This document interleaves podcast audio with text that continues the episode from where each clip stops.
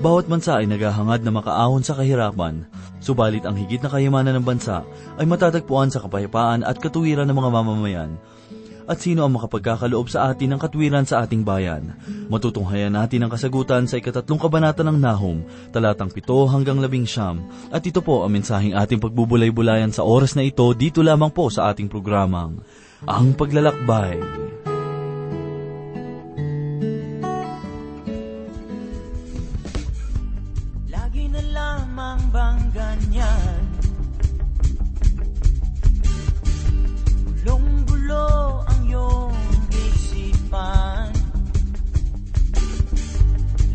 Ng bagay ay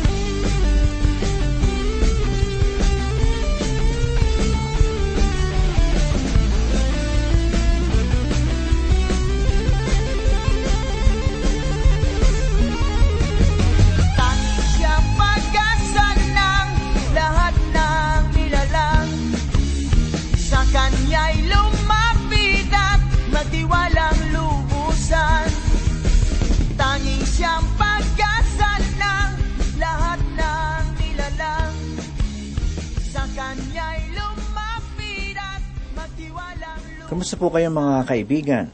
Sana po kayo ay nasa maayos na kalagayan at handa pong makinig at matuto ng salita ng Diyos. Ako po si Pastor Dan Abangco, ang inyong tagapanguna. Tayo po ay mag-aral ng salita ng Panginoon. Sinabi ni Apostol Pablo sa ikaapat na kabanata ng kanyang liham sa mga taga-Efeso, talata labing pito hanggang labing siyam ang ganito. Kaya't sinasabi ko ito at pinatotohanan sa Panginoon na kayo hindi na dapat lumakad na gaya ng lakad ng mga hintil sa kawalang saysay ng kanilang mga pag-iisip.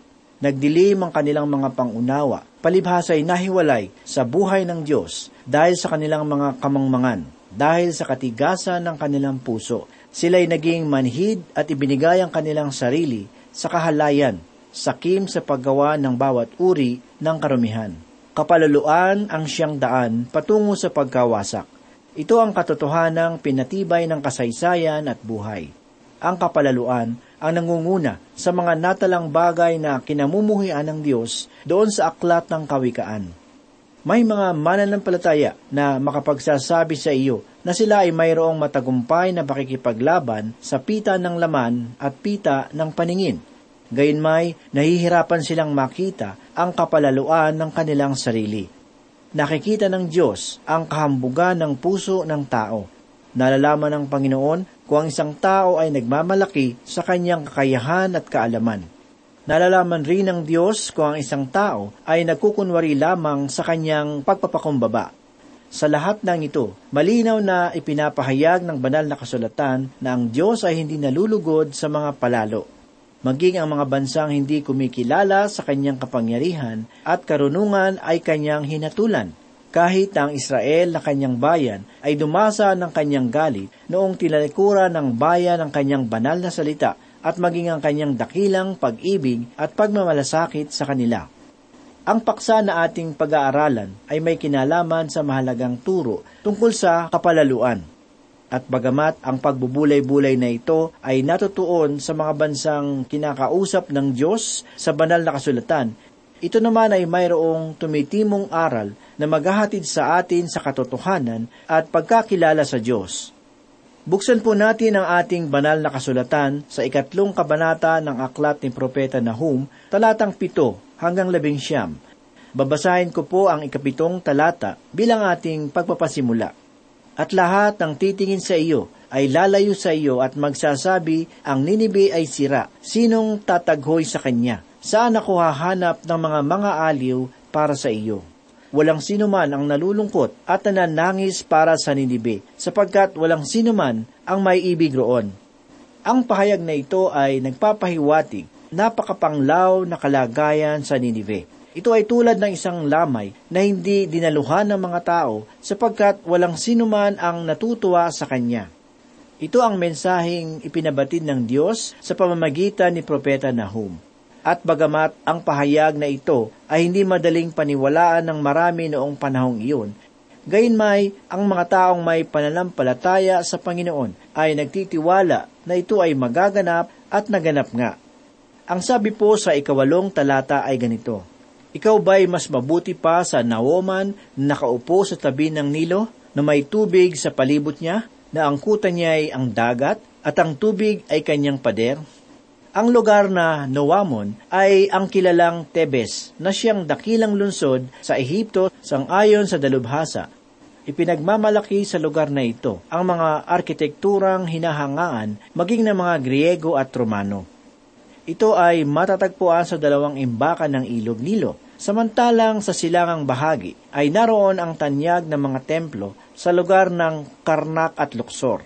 Si Homer, ang kauna-unahang makatang Griego, ay nagsabi na ang lungsod ay parang mayroong isandaang pultahan.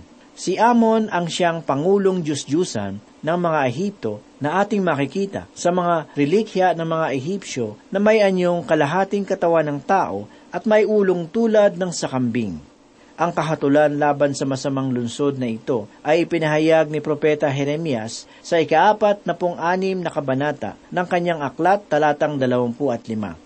Ang Nawamon ay mainam na nahihimlay malapit sa mga daraanan ng ilog Nilo. Ang kalagayan na ito ang siyang nagbibigay ingat sa lungsod sapagkat sa tuwing ang ilog Nilo ay umaapaw at nagiging tilad dagat sa loob ng isang taon ang tubig nito ay nagsisilbing matibay na pananggalan ng lungsod laban sa mga kaaway. Nakikita ng Ninibe ang kanyang kapalaran sa pamamagitan ng lungsod na Noamon. Sinasabi ng Panginoon sa Ninibe na ang lungsod ng Tibes ay dapat na maging halimbawa para sa imperyong Assyria. Ang imperyong ito ang siyang sumakop sa dakilang lungsod ng Tibes. Ang hatol ng Diyos sa lungsod na ito ay nagpapatibay na hatulan niya rin ang Ninibe upang ipabatid sa lahat ng mga bansa na ang Panginoon ang siyang higit na makapangyarihan kaysa sa pamamahala ng tao. Ang ilog Nilo ay napakayamang ilog sa Ehipto na nagiging tila dagat sa panahon ng pag-apaw nito. Ngunit higit sa lahat, ang umaapaw na tubig ay nagiging matibay na pananggalan ng lungsod laban sa mga kaaway. Ang sabi pa sa ikasyam na talata ay ganito, ang Ethiopia ang kanyang lakas, pati ang Ehipto, at iyon ay walang hangganan. Ang put at lubim ay kanyang naging mga katulong. Ito ang mga lugar na kapanig ng Tibes na matatagpuan sa paligid niya. Ang lungsod ng Tibes na noon ay naging sentro ng Imperyong Ehipto ay nagakalang hindi siya malulupig kailanman sapagkat sa paligid niya ay matatagpuan ang malawak na disyerto.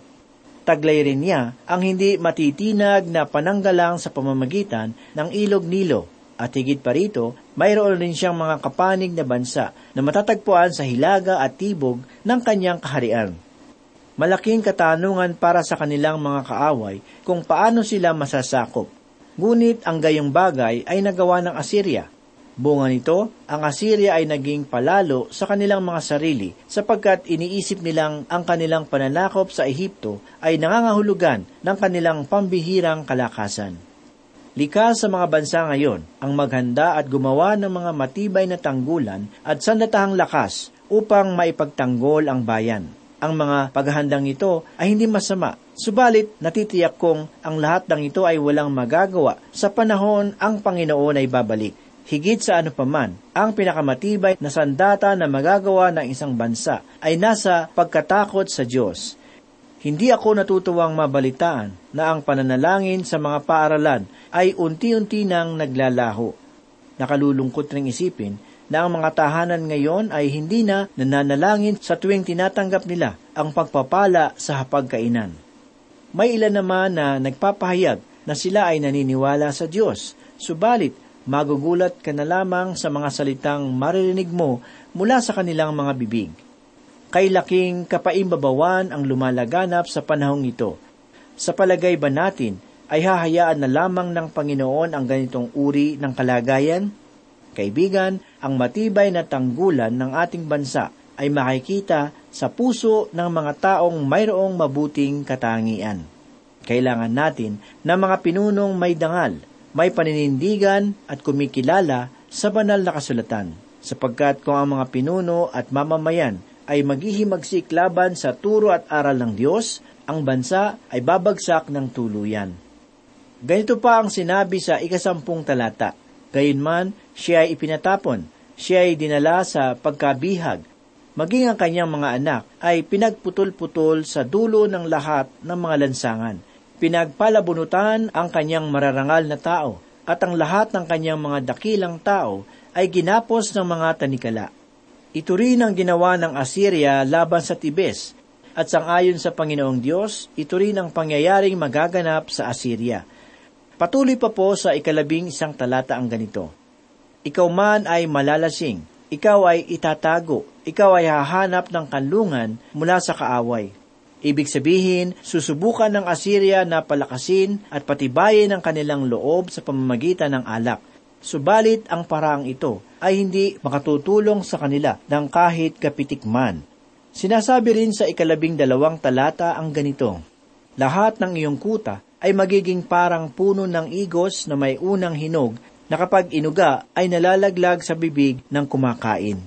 Bagamat ang puno ng igos ay hindi likas sa ating bansa, gayunmay ang punong ito ay may kakaibang katangian sapagkat kung ang bunga ng puno ng igos ay hinog na, ang kinakailangan mo lamang gawin upang makuha ang mga bunga ay yugyugin ang mga tangkay ng puno, at ang mga bunga ay kusang magsisibagsakan sa lupa. Ito ang halimbawang ginamit ng Panginoon upang ilarawan ang magaganap na pagbagsak ng Assyria sa panahon ang kanilang kaaway ay dumating. Ang kanilang mga tanggulan ay tulad ng tangkay na yuyugyugin ng kanilang mga kaaway at silang lahat ay mapapahamak. Patuloy pa po sa ikalabing tatlong talata ay ganito, Narito, ang iyong bayan, sila'y mga babae sa gitna mo. Ang mga pintuan ng iyong lupain ay bukas ng maluwag sa iyong mga kaaway. Nilamon ng apoy ang iyong mga halang. Nais ipahiwatig ng talata na ang mga matatapang na lalaki sa lungsod ay natakot. Ang kanilang mga lalaki ay walang lakas ng loob. Sila ay nag-aasal babae na hindi kayang makipaglaban.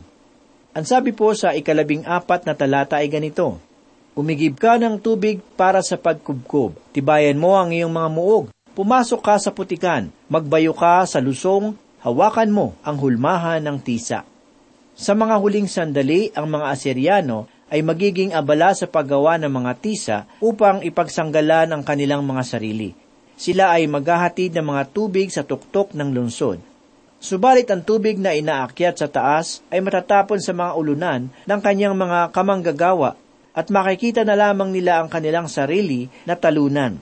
Sinasabi pa sa ikalabing limang talata ay ganito, Doon ka sasakmalin ng apoy, tatagpasin ka ng tabak, lalamunin ka nito, na gaya ng balang, magpakarami kang gaya ng balang, magpakarami kang gaya ng tipaklong.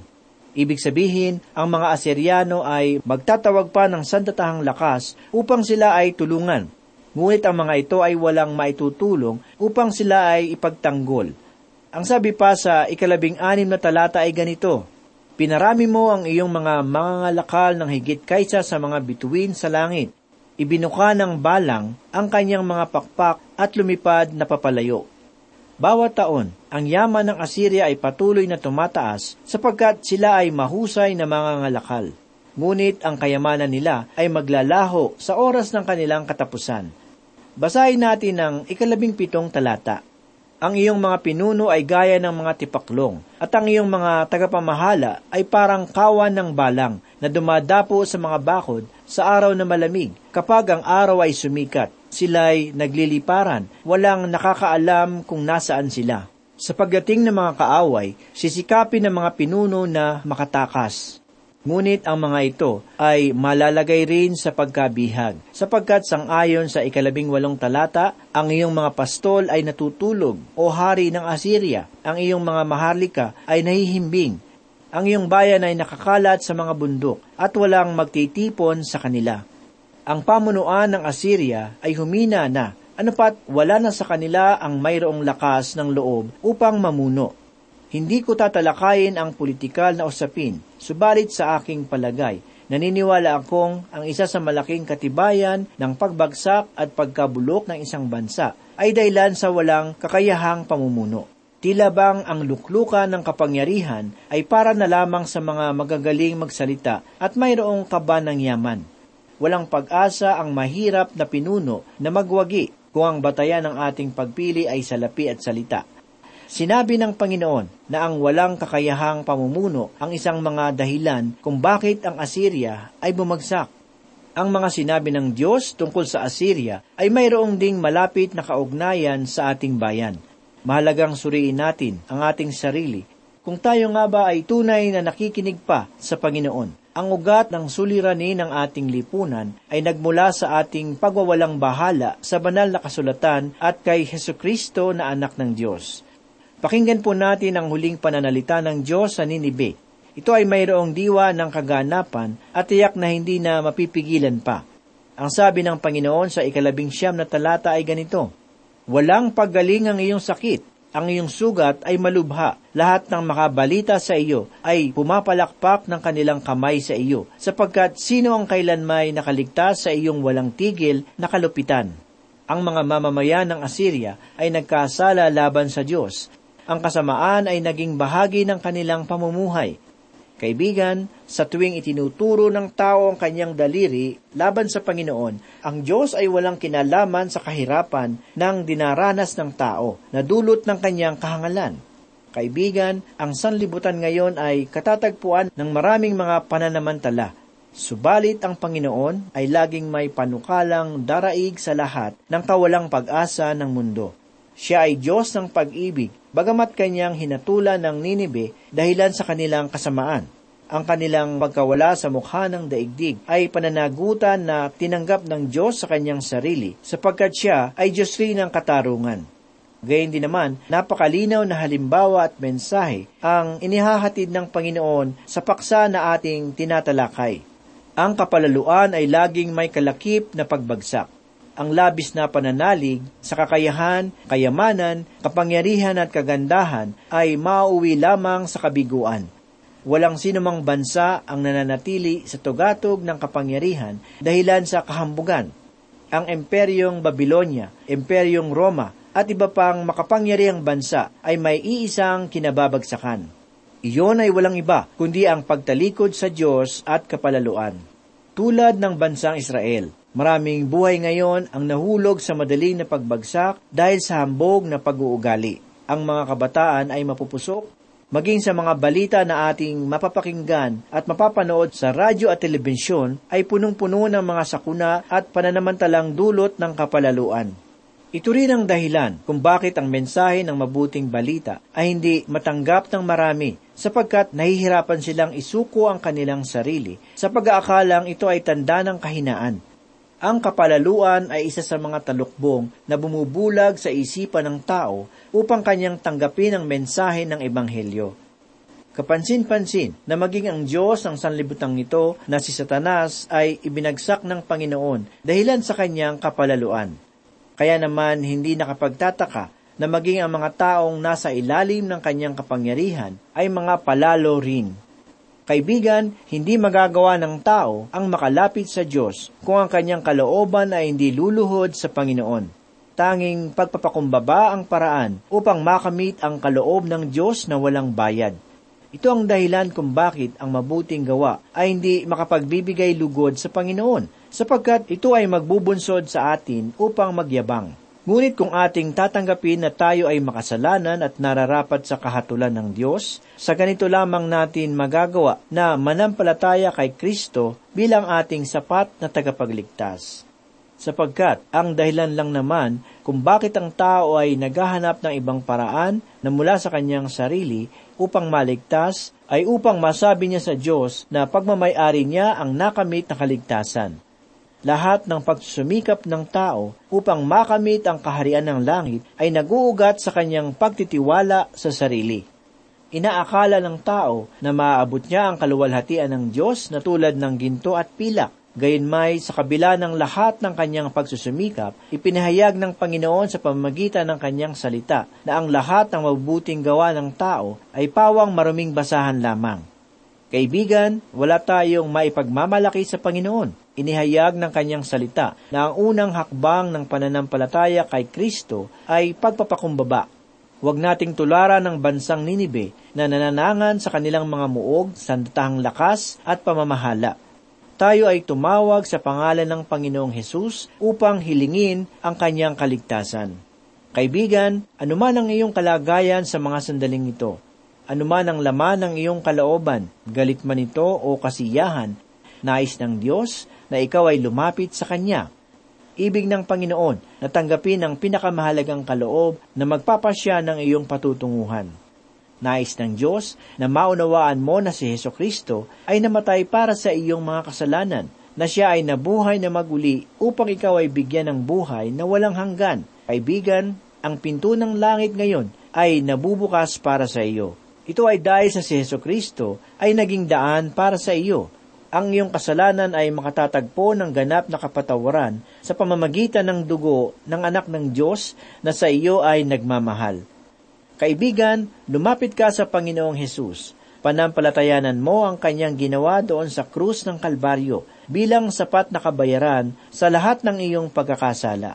Hindi mapagmataas na pag-uugali ang maglalapit sa atin sa Panginoon. Ang kaluguran ng Diyos ay naroroon sa mga pusong nagtitiwala na lamang sa kanyang biyaya. Mga pusong nagsasabi sa kanilang sarili, O Diyos, ako ay walang magagawa upang iligtas ang aking sarili. Tangi ikaw lamang ang may kakayahan upang ako ay gawing ganap sa pamamagitan ng iyong anak na si Yeso Kristo. Kaibigan, naway magsilbing babala sa atin ang pangyayaring naganap sa bansang Ninibe.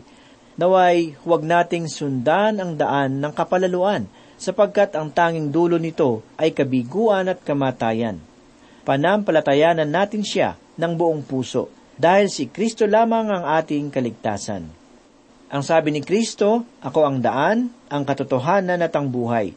Walang makaparoroon sa Ama, kundi sa pamamagitan ko. Kaibigan, kay Kristo ka lumakad at tiyak na hindi ka mabibigo. Ngayon na ang oras ng kaligtasan, ngayon na ang oras upang makamit ang walang bayad na buhay na walang hanggan dahil kay Kristo. Manalangin po tayo.